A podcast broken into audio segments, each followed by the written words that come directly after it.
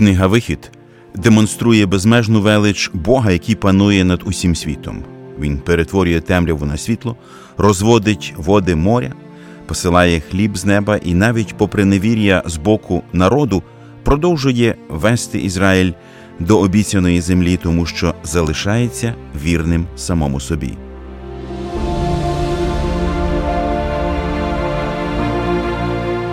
Ви слухаєте подкаст Вивчаємо Біблію разом.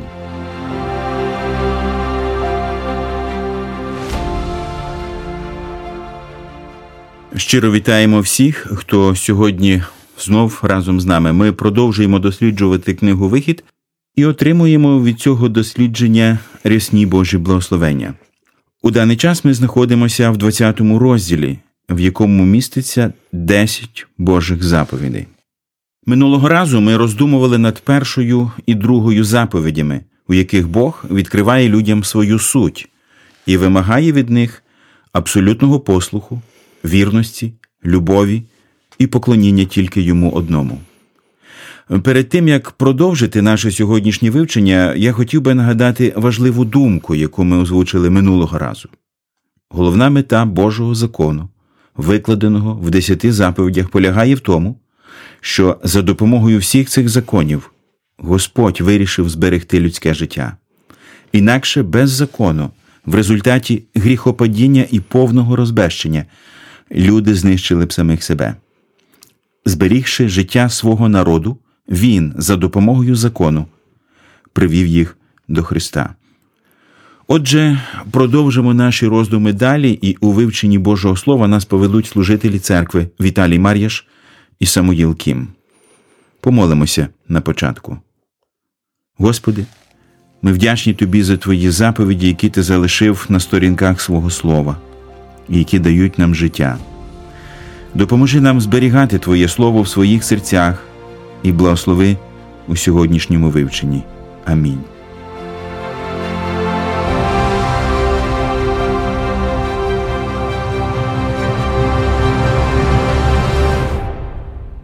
Перекладі Турконяка друга заповідь Божого закону звучить так: не зробиш собі ідола, ані будь-якої подоби, яка на небі вгорі, і яка на землі вдолі, і яка в водах під землею. Не поклонишся їм, ані не послужиш їм. Бо я, Господь Бог твій Бог ревнивий, який віддає гріхи батьків на дітях до третього і четвертого покоління тим, що ненавидять мене, що чинить милосердя тисячам, тим, що люблять мене і бережуть мої заповіді. В російському перекладі слово ідол перекладено словом кумир. Що таке кумир? Що це може бути для нас? Кумир – это скульптурное изображение, идол, тот, кто служит предметом восхищения, поклонения, то, что признается единственным достойным поклонения, является предметом исключительной преданности, служения, смыслом жизни. Идол происходит от греческого слова «эйдолон» – изображение божества или духа, служащее объектом религиозного поклонения. Сказано «кумира» и никакого изображения. А это значит, что кумир может быть сформирован не только в материальном мире, но и на интеллектуальном уровне или в разуме. Для одних это будет близкий человек, кто-то из родных или друзей. Для других это будет человек, добившийся определенного положения в обществе, религиозный или политический лидер. А для кого-то это будет вообще то, что нельзя вообразить, например, музыка. У нее нет формы, музыку нельзя нарисовать или слепить. Музыка – это то, что слышит и воспринимает душа человека. Иногда под воздействием музыки человеческая душа приходит в состояние восхищения, умиротворенности, благоговения, в результате чего человек начинает обожествлять музыку. Для кого-то это может быть что-то независящее от человека, например, суббота. Некоторые люди обожествляют и персонализируют субботу, говоря «она пришла» или «она уходит». Для таких людей суббота стала кумиром, а не тот, кто учредил субботу. Такие люди говорят «она нас защищает, она нас хранит, а мы храним ее». Субботу, так же как и музыку, нельзя нарисовать или слепить. Фортуна, удача, успех, здоровье – все это может стать кумиром для человека. Окремо від ідола, тут йде мова також і про зображення. Сказано «и никакого изображения». Изображение – это продукт, созданный человеком, который воспринимает глаз человека. Здесь нет запрета заниматься художественным или скульптурным изображением как таковым. Здесь сказано, что человеку, познавшему истину, познавшему Бога, не следует создавать образов для поклонения. Причем здесь не говорится о месте, где будет создаваться изображение. Следовательно, истинно верующий человек не может создавать образов для поклонения ни в разуме, ни в материальном мире. Только Бог является достойным поклонением. И потом сказал Бог, «Лица моего не можно тебе увидеть, потому что человек не может увидеть меня и оставаться в живых». Это записано в книге «Исход», 33 главе, 20 стихе. Апостол Иоанн в своих трудах несколько раз записал фразу «Бога никто никогда не видел. Если мы любим Бога, то Бог в нас пребывает, и любовь Его совершенно в нас. Не сделай себе изображение того, что на небесах.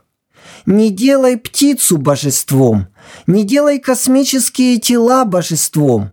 Ни солнце, ни луна, ни звезды, ни гром или молния не являются Богом это все, что находится в небесах вверху человека.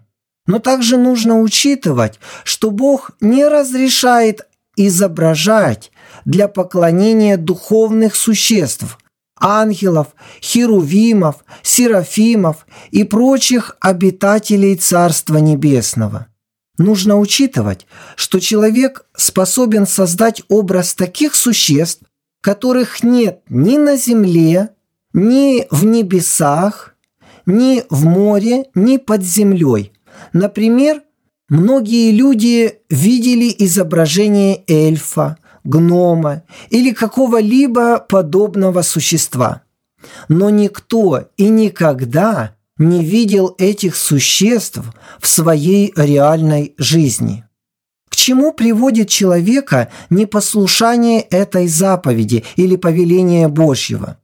Это приводит к тому, что человек, зная истину или истинное положение вещей, начинает добавлять неправду, вымысел, продукт собственного воображения, в результате чего человек обманывает себя. Третя заповідь Божого закону проголошує Не призивай імення Господа Бога Твого надаремно, бо не помилує Господь того, Хто призиватиме його імення надаремно. Що мається на увазі під призиванням Божого імені надаремно?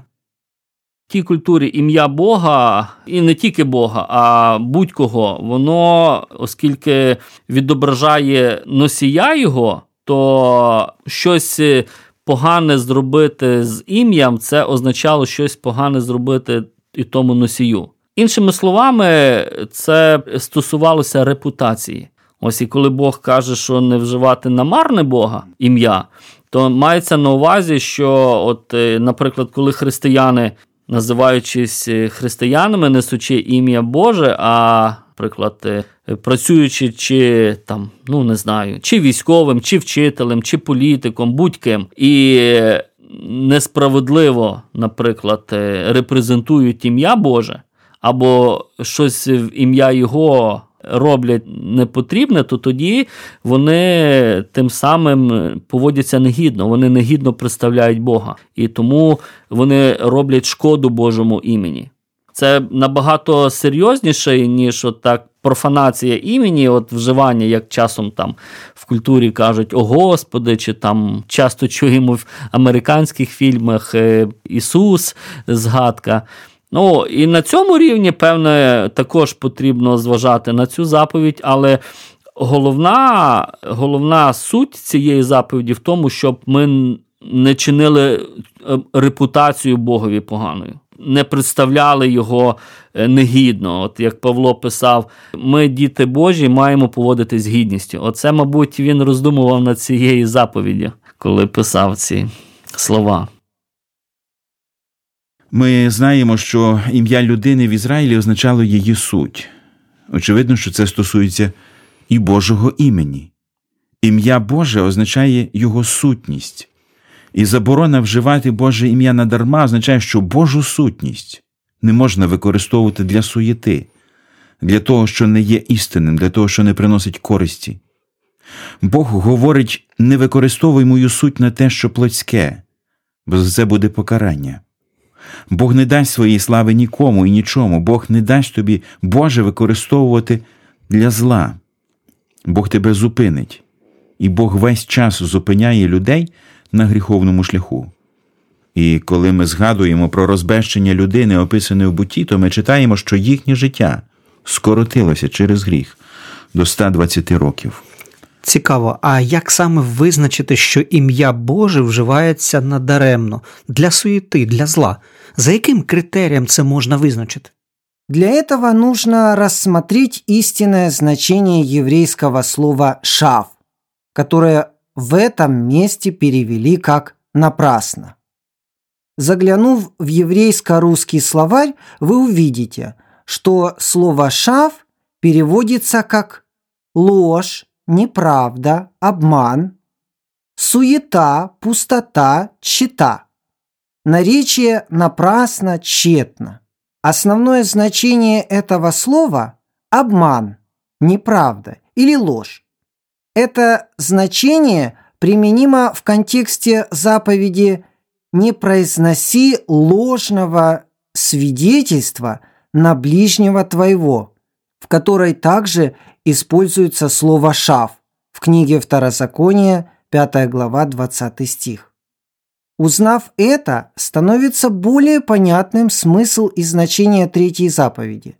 Бог призывает «не поднимай, не возвеличивай, не афишируй имени Господа Бога твоего ложно. Не божись, не употребляй имени Бога в клятве, когда говоришь неправду. Иными словами, Бог говорит, если ты обманываешь, не прикрывайся именем Господа Бога твоего. Когда ты говоришь или делаешь неправду, то не используй имени Господа. В Псалме 23 с 1 по 5 стих сказано «Господня земля и что наполняет ее, вселенная и все живущее в ней, ибо Он основал ее на морях и на реках утвердил ее. Кто взойдет на гору Господню – или кто станет на святом месте его? Тот, у кого руки не повинны и сердце чисто, кто не клялся душою своею напрасно и не божился ложно. Тот получит благословение от Господа и милость от Бога Спасителя своего. В книге притчи, 30 глава, с 7 по 9 стих сказано «Двух вещей я прошу у тебя. Не откажи мне, прежде чем я умру. Суету и ложь удали от меня. Нищеты и богатства не давай мне. Питай меня насущным хлебом, чтобы, присытившись, я не отрекся и не сказал, кто Господь и чтобы, обеднев, не стал красть и употреблять имя Бога моего в суе. Бедняк может просить что-либо, используя имя Господа. Если бедняк просит что-то, используя имя Господа, а Господь его не посылал просить, то это будет нарушением третьей заповеди. Задумайтесь, как много людей в вашем городе нарушают эту заповедь. Только подумайте, что земля наполняется злодеяниями из-за того, что люди используют имя Господа таким образом. Подумайте, что вы сделали, чтобы этого не было на той земле, где вы живете. Стимулируете ли вы людей использовать имя Господа в суе? Слово від Бога сучасний скарб та справжня нагорода.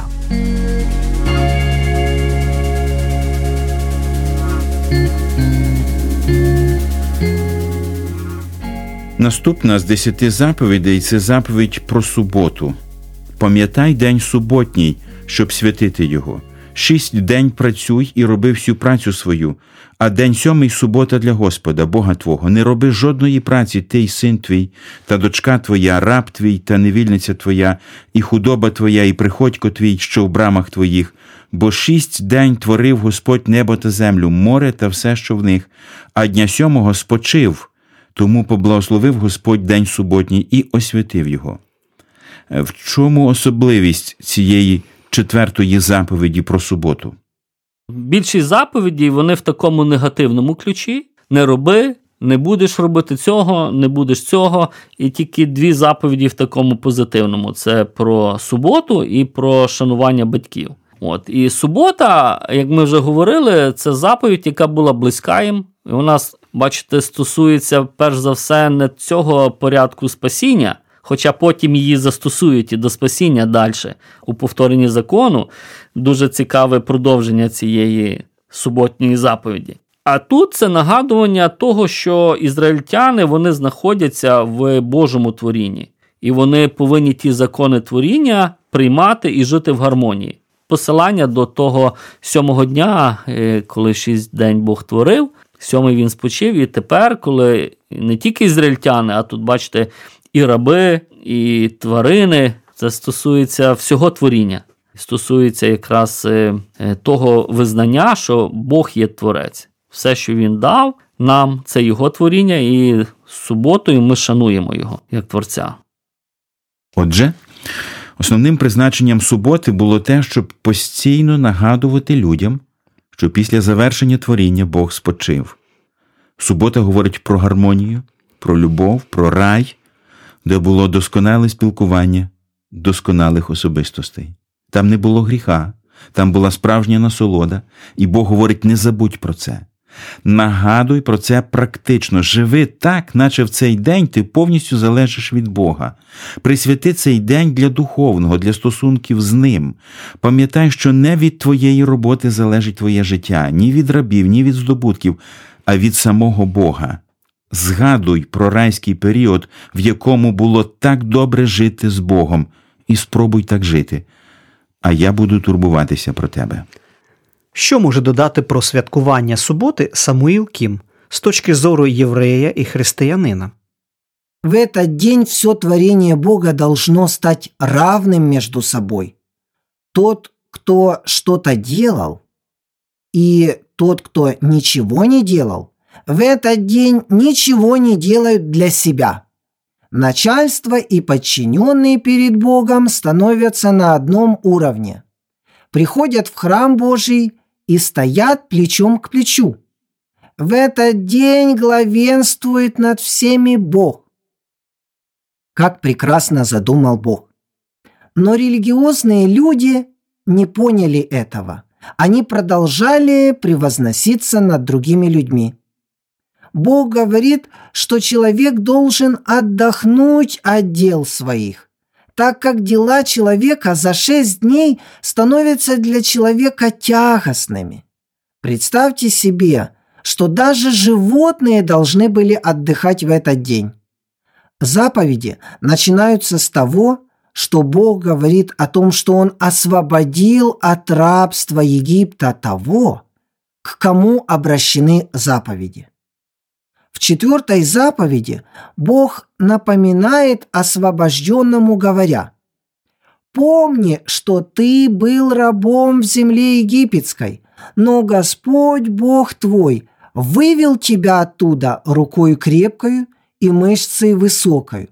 Поэтому ты призван также освободить своего раба для того, чтобы он мог исполнить четвертую заповедь, служа и работая Господу. Здесь просматривается золотое правило. Если тебя простили, прости и ты. Если тебя освободили, то освободи и ты. Поступи по примеру Бога, который дает свободу. Итак, мы с вами увидели, что четвертая заповедь говорит, что мы призваны помнить, что Бог является Творцом неба и земли и восел на троне своей славы, сам благословляя седьмой день. Бог заботится о покое для своего творения и ожидает, что его творение проявит заботу к делам Бога. Бог ожидает от тебя поступков, которые прославляют и превозносят Его святое имя. В этом заключается суть заповеди. «Люби Господа, Бога твоего, всем тем, что ты имеешь» разум, время, здоровье, имущество. Всем этим человек призван служить Богу. Все это следует использовать, чтобы имя Бога было прославляемо. А сейчас пришло время проверить себя. Задайте себе вопрос. Люблю ли я Бога всем своим временем? Работает ли мое имущество для славы Бога? Зная, что Бог простил меня, прощаю ли я? Превозношусь ли я над теми, кто мне подчинен? Как я отношусь к своим детям? Планирую ли я свое время так, чтобы в седьмой день трудиться для Бога? Ответьте на эти вопросы, склонившись в молитве. Мы желаем, чтобы Божий покой і порядок наповнили вашу жизнь.